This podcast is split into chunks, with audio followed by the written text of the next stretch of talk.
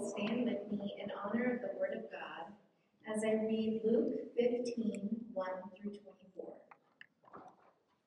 Now the tax collectors and sinners were all drawing near to hear him.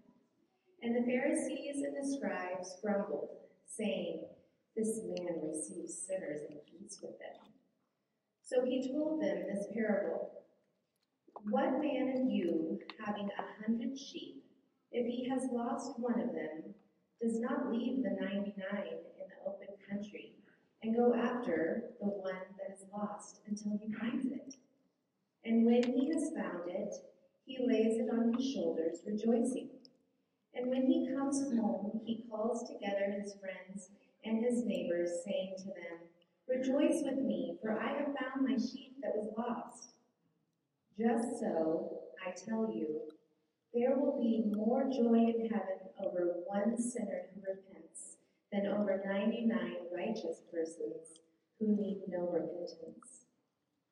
Or what woman, having ten silver coins, if she loses one coin, does not light a lamp and sweep the house and seek diligently until she finds it?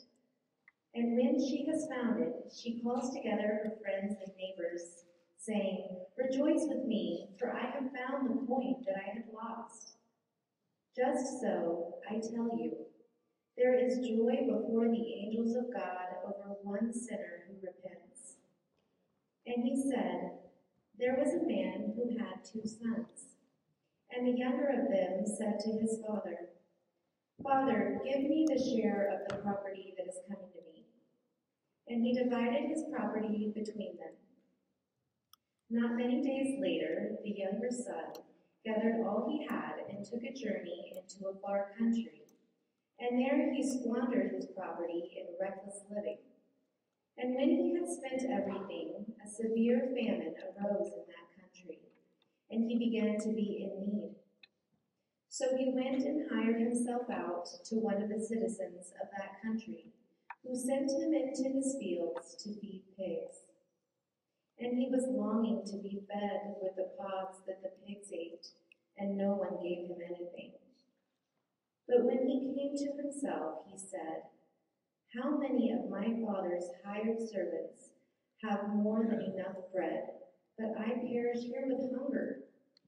I will arise and go to my father, and I will say to him, Father, I have sinned against heaven and before you. I am no longer worthy to be called your son. Treat me as one of your hired servants. And he arose and came to his father. But while he was still a long way off, his father saw him and felt compassion, and ran and embraced him and kissed him. And the son said to him, Father, I have sinned against heaven and before you. I am no longer worthy to be called your son. But the father said to his servants, Bring quickly the best robe and put it on him, and put a ring on his hand and shoes on his feet, and bring the fattened calf and kill it, and let us eat and celebrate.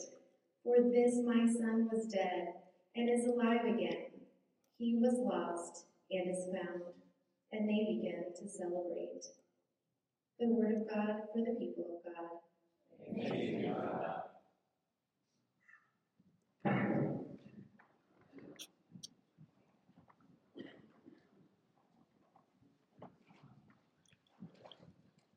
It is indeed a joy to be with you again today.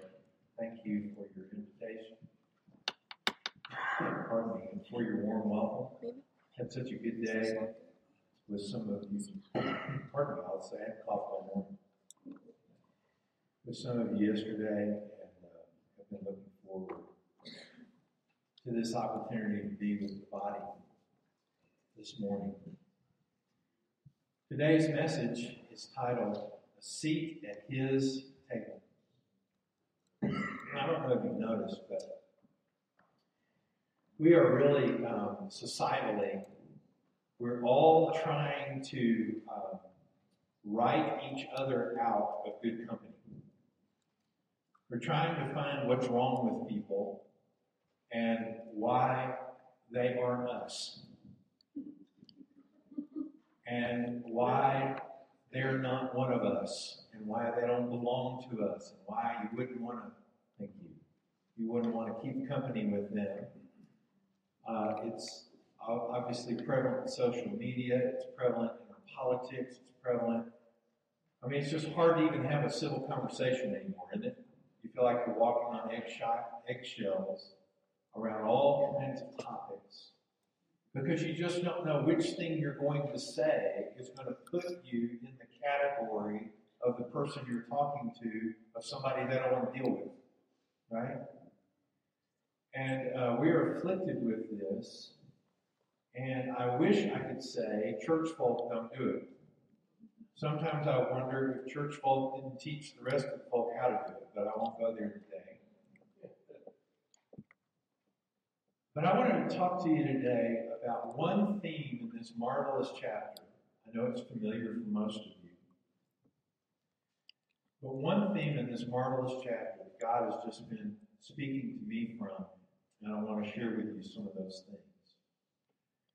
In John 15, we're in the part of the Gospel, of John, in Luke 15, we're in the part of the Gospel of Luke, where Jesus, back at the end of chapter 9, has begun his final journey to Jerusalem for his crucifixion. So Luke's an unusual book because only the first eight and a half chapters, uh, pardon me, the first eight and a half chapters uh, are like a prologue, and then Jesus starts his journey to Jerusalem. And there's this long period where Jesus is teaching and gathering and speaking and all the rest. And then a long uh, several chapters description of the week of the Passion and the resurrection. Well, we're in that middle section where Jesus is on his way to Jerusalem with his original disciples, but all along the way, he's gathering more disciples, but he's not, he's gathering while he's challenging.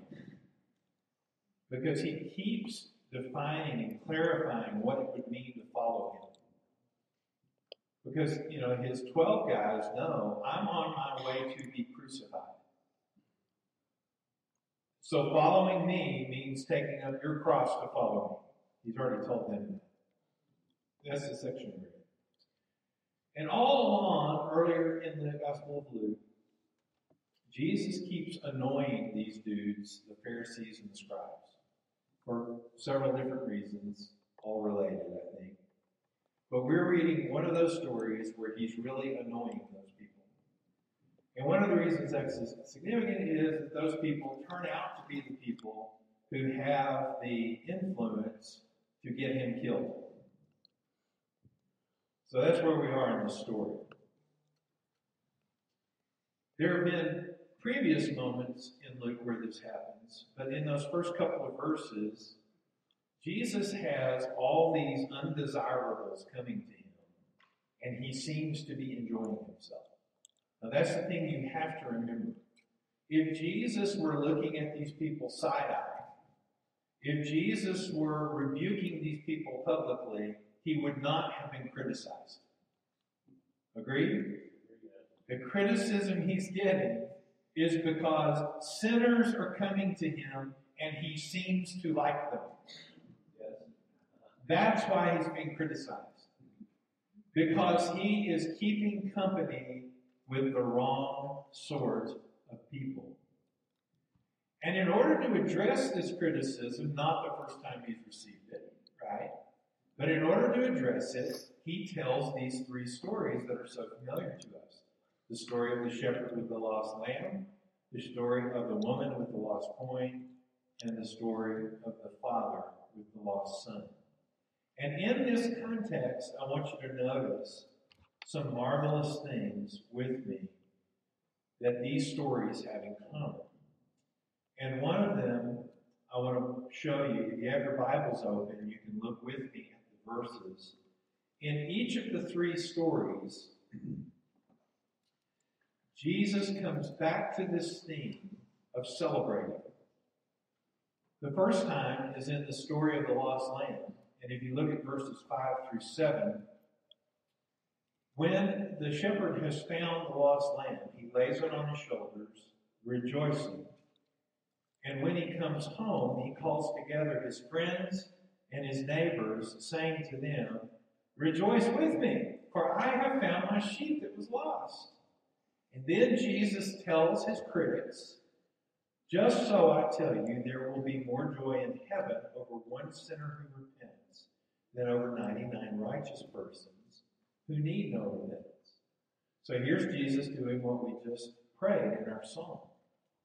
As it is in heaven, let it be on earth. Jesus is enacting on heaven on earth what happens in heaven when sinners repent.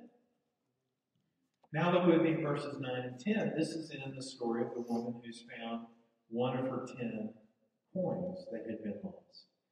And when she has found the coin, she calls together her friends and neighbors, saying, Rejoice with me, for I have found the coin that I've lost.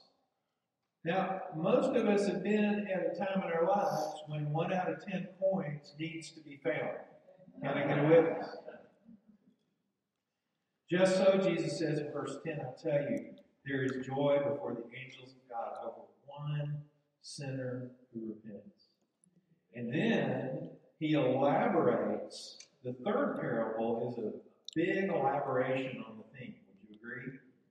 Instead of just a short little vignette, he tells us this whole marvelous story that most of us are pretty familiar with.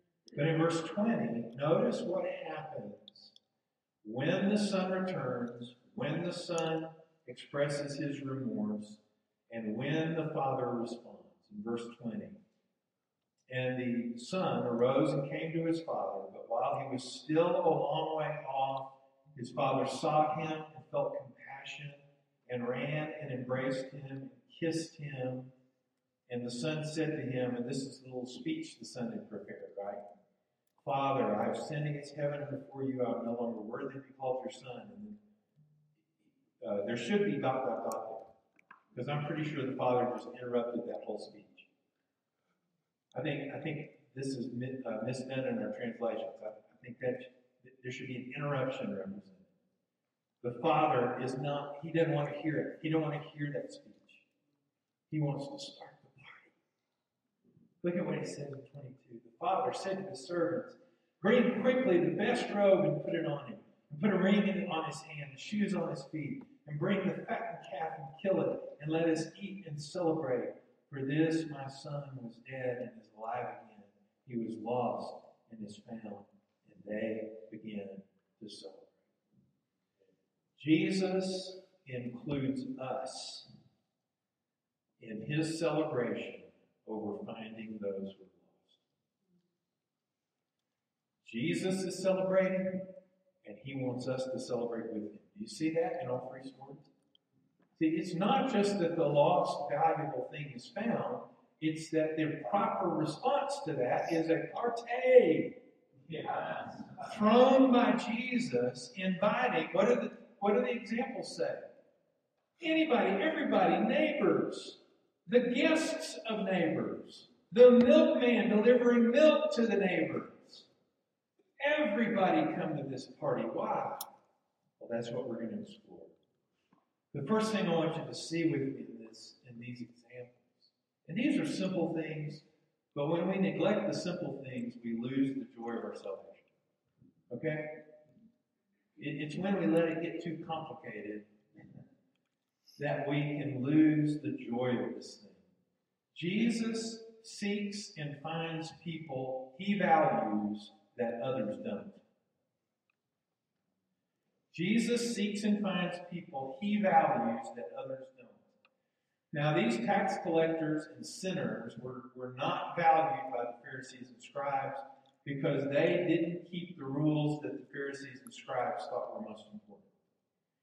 And these guys, um, I give them credit for one time, at one time in in um, Judea's history, their function was necessary to call people to a higher standard of holiness. But that, that thing had gone to seed, as it so often does, right? And now people who didn't toe the line that had been drawn by these various scribes and Pharisees. By the way, the Pharisees' base of operation was the synagogue. And all the good, devout Jews went to the synagogue. So they had been trained how to make God happy, how to relate to God by going to the synagogue, and they were all to some degree or another Pharisaized. Okay? But these tax collectors and, and the others that would have been included as sinners, they weren't even allowed at the synagogue. They were beyond the pale. They were not invited to polite company. And here Jesus comes claiming to represent the kingdom of heaven, and he likes these people. Well, one of the things that I love about these stories is in each case, the lost thing and the sought thing or person, it's clear, it's not stated, but it's it's a necessary part of the plot. If they weren't valuable, they wouldn't have been sought. Right? So there might be some shepherds in the world that can lose 1% of their flock and be cool with it. Not this shepherd. This shepherd values the lost one. And he will delegate the 99 to someone else. The lost one is his. Here's a woman, presumably poor because one out of ten coins is a big deal. And she does what some of us do when we lose things. She cleared everything out of the room to eliminate possibilities and just started sweeping and searching and looking, right? Uh, there are some spaces I'm responsible for in my life that would not get cleaned if I never lost anything. I'm only confessing that because my wife is not present. Um, Jesus is telling story, and then of course a son. One out of two sons lost is a big deal. Particularly in a culture where only having two sons would have been considered a small family. Right? And would not have given the father great hope for the expansion of his patriarchy, right? Expansion of his family line. Jesus seeks and finds what's valuable to him that other people don't value. That's Jesus. That's the Jesus we've been praying to and singing songs about and expressing our devotion to here today. That's our Jesus. And if Jesus weren't that kind of Jesus, I wouldn't be here and you wouldn't be here. He valued you, and so he came after you. A couple things we need to do with that. First of all, we know we're valued because Jesus saw the us. Okay, if you believe anything else I've said and you turn it back around, and if you're here confessing the name of Jesus, then if you're here knowing the life of Jesus, then that means Jesus valued you enough to come after you.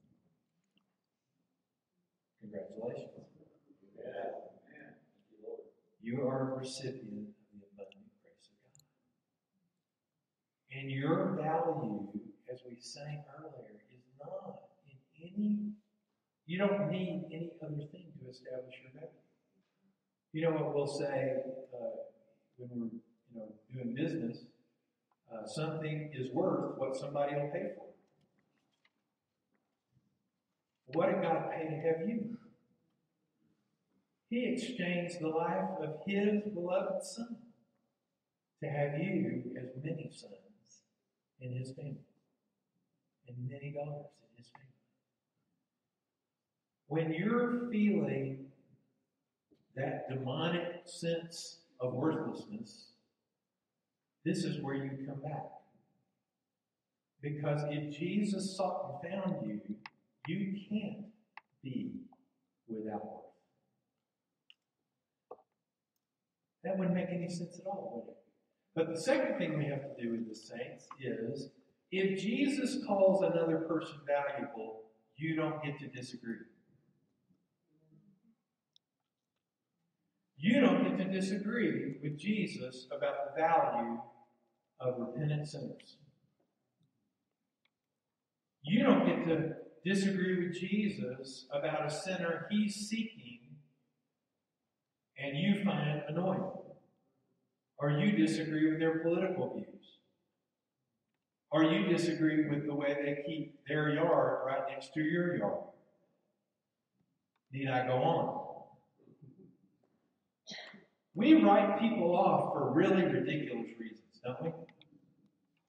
Teasingly, I had a family member of mine say years ago about a sort of a prominent Christian figure. I'm sure she belongs to Jesus. I just hope her mansion is not right next to mine.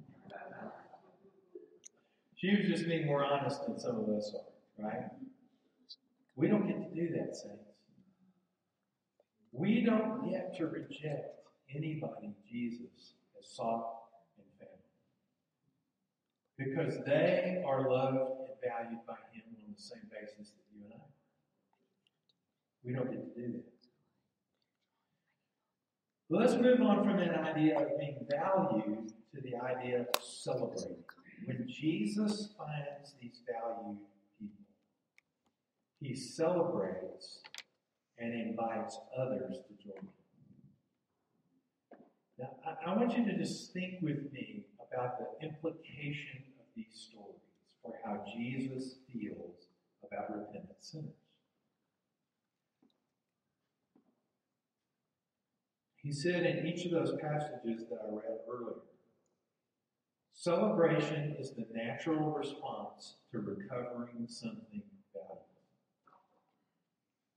Now, not all of you in here would this apply to you, but uh, you know, we all know the little children's song, head and shoulders, knees and toes. But some of us, as we get older, are getting familiar with the, the senior adult version of that, right?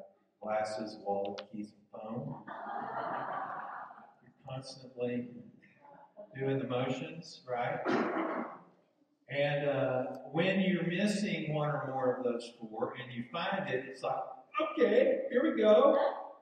I'm ready to go. I Have a little mini party here, right? I've got all my stuff. I'm ready to go. By the way, uh, one of my annoyances about cold weather is increased layers mean increased pockets, which means I lose more things.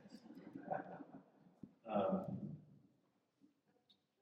but notice that when Jesus is describing in the story of the lamb, which is an animal, and the coin, which is an inanimate object, Jesus brings in the theme of repentance, doesn't he? He's the one that brings in the theme of repentance. Now, in the son story, repentance is obvious to us. But you, I don't know any other way to interpret this passage other than Jesus telling his critics, I know something you don't know about these tax collectors and sinners. They've drawn near to hear my word, parenthetically, unlike some of you know You've drawn near to critique my word. You've drawn near to draw up an indictment against me that you can take to the Romans. You've drawn near for all kinds of nefarious reasons. These people have drawn near because they've heard the sound of the announcement of the arriving kingdom of God, and they want to hear more. They want to hear more. And I see repentance in their response. And that's something I know about these people you don't know. And when and, and what what Jesus is highlighting here is that when sinners repent, the seeker rejoices. This gives us a, a, a huge clue as to how Jesus perceived his own mission. And of course, he told us in uncertain terms in another place the Son of Man has come to seek and to save what was lost. Right? Nice, short mission statement. You could put it on a bumper sticker. to seek and to save what was lost. And so when you redeem or recover what you came to look for, of course you have a party. Of course you celebrate. And of course you invite others. So the first thing we do with this is we join the celebration Jesus is having over recovering you. Did you realize when you got up to come to church this morning that the most excited person about this meeting is Jesus? He loves this meeting. He loves to gather trophies of His grace. Because if you have forgotten, He has not forgotten where He found you. If you're not sure, He is sure how much grace it took to bring you here. And so when we get, every time we gather to Him, and whenever a sinner comes to Jesus, we join that celebration.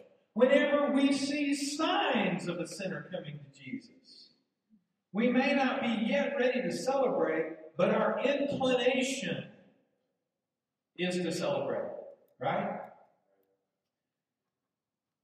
You know, when you marry into a family, you marry into a bunch of traditions you didn't know anything about. One of the things I married into is the tradition, actually. Uh, my father in law discovered this later in life. But my wife's family has a tradition of a one minute birthday party. So if somebody's having a birthday, my father in law, who was a party wait, waiting to happen his entire 88 years of life, he had a little bag he kept in his car that had party hats and had those little things you blow that roll out. I don't know what you call those. Some of them made noise, some of them didn't make noise. And then he had a special hat for the birthday person that was a giant birthday cake with candles on their head. And he would actually, if he knew some one of his friends had a birthday, and somebody was having, he would like go to a restaurant and he'd walk into the restaurant and he'd put a hat on everybody, singing happy birthday. He'd hand them a hat, he'd hand them something to blow, he'd put the birthday hat on the person. He'd go around once to give it to him, and go around once to pick it up, and then out the door he'd go. It's a one minute birthday party. He was always ready to celebrate somebody's birthday. The people of God have to be always ready to celebrate a sinner coming home to Jesus. I mean, we're just, we're ready. We've got the go bag ready for that party. Amen? Which means you can't be that grumpy discerner over on the side, trying to decide if somebody else's repentance is real. Not your job. Not your job. Now, if you're in a place of church leadership, you have some special responsibilities. But in general, our bias has to be we're ready to join that party. And I just want to remind you in just a moment when we come to this table, you know what we're doing? We're joining the celebration Jesus began on the day of his resurrection to celebrate you belonging to him. You're joining his celebration. He's offering to you just the sheer enjoyment of belonging to him. And he gives you his broken body and his shed blood to remind you how he sought you and how he found you and how he recovered you and how committed he is to your living in his resurrected life forever. It's a big deal. And then finally, I just want to call your attention that those who will not join the feast miss the point of Jesus and his. I would hate to be that guy, wouldn't you? I would hate to be the person who felt like it was his job to critique the way Jesus enjoys the wrong people instead of celebrating that another wrong person has been welcomed at the table. Right? And, you know, been said many times, the devil does not care which ditch you're in as long as you're not on the road. So if you're not in the ditch of just living your own prodigal life and reckless living and spending all your money on the wrong things, uh, and then you kind of, you know, you're brought up out of that ditch. If you end up in the ditch of criticizing everybody who's doing now what you used to do, you're still in a ditch. You're not in the way. You're not in the way of life. You're not in the way of joy. You've taken on a responsibility that is not yours if you give in to that temptation. These Pharisees and scribes had a different mission in mind. Their mission was to keep everything pure and to make sure none of the wrong people showed up at the wrong places and messed it up for the good folks. That was their mission. If you adopt that mission, you'll become like them. If you make it your business to decide who the right folks and who the wrong folks are, you'll become these scribes and Pharisees. Okay? But if your mission is Jesus' mission, that protects you from this sin. Because you know that Jesus only seeks unlikely people. Jesus only saves unqualified people. Jesus only loves unlovely people. Jesus only forgives guilty people. And that's your mission too. Your mission is to represent Him in a world full of that kind of people. We must align our lives with Jesus' mission. It is not our job to critique it. It's our job to get on board with it. Amen?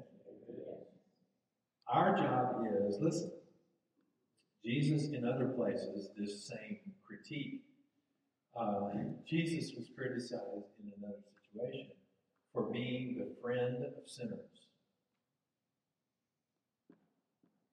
If you're never critiqued for being the friend of sinners, you're probably not following Jesus.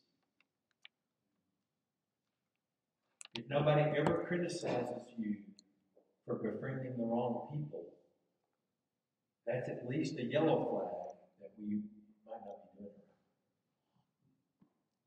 Aren't you glad somebody wasn't worried about your reputation when they befriended you? Sadly, sometimes it's just a reputation of the church. Jesus came to seek and to save what was lost, and he has done it. He has been celebrating and inviting and welcoming ever since the day he was raised from the dead. Our life is, first of all, a response to that invitation. And second of all, we are authorized now to invite others to that party. We are authorized to invite others to the party Jesus' death and resurrection has made possible, and his love and mercy includes whosoever will. I haven't told you anything today, most of you haven't heard. My prayer is that if it hasn't been big in your heart, you'll repent. And you'll re up with Jesus for the mission he's on in the world. There are more people like we were, he wants at his table. And if you're not enjoying being at the table yourself, you're not a very good representative of the table. Right? The joy of the Lord is not only an honor to God, it's very attractive to people who don't know where to find joy. It's our call and our privilege to do that as His people. Let's pray together. Lord Jesus, we are so grateful to you that you are this God. you're not a God who just clarifies the standard and waits for us to meet it.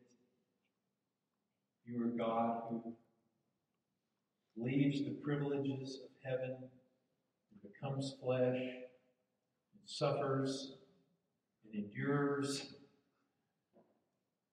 and redeems by death and resurrection people whose sin and rebellion has caused them to be dead in trespasses and sins. Jesus, we love you for that. And we it's really pretty amazing to us that you are delighted in us. But if you're delighted in us, who are we to argue with you? We're going to delight in you. Lord, I pray that you would continue your work in Grace Purpose Church of making a community of delight. Delight in the Lord who seeks and saves. Delight in the blessings of the table of the Lord. And delight in the mission of including others in those blessings. Holy Spirit, work in us through your word here today. And make us partners with Jesus in seeking and saving that which was lost. In Jesus' name we pray. Amen. And now we get our opportunity to come to the table of the Lord, to join his celebrations. I'm going to invite the servers to come. I'm going to invite you to come and to receive the elements, and return to your seat, and we'll take them together. Come now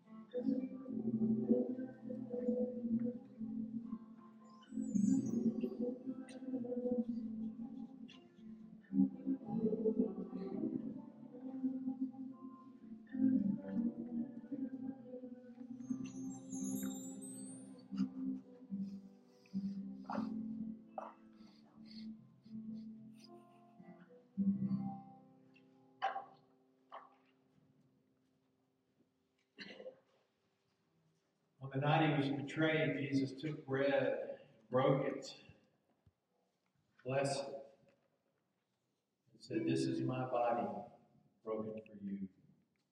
I want you to join me in a prayer, and then we will take the body of Jesus together. Lord Jesus Christ, we give you thanks for this, your body broken for us. Broken that we might be healed.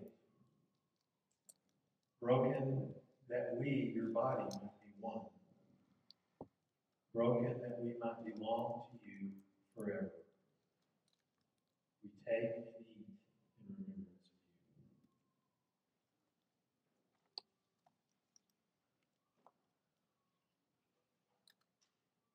In like manner, Jesus took the cup and blessed it. And said, This cup is the new covenant of my blood, shed for the remission of your sins. Lord Jesus, we give you thanks for this, your blood, shed for sinners like us. Shed that we might belong to you forever. Take it and drink it in remembrance of me, Jesus. Lord Jesus, we give you thanks that you are the one who has sought us and found, found us and settled forever our worth to you. We gladly receive what no one else could give us, what our souls are hungry and thirsty for. The bread of life, the water of life,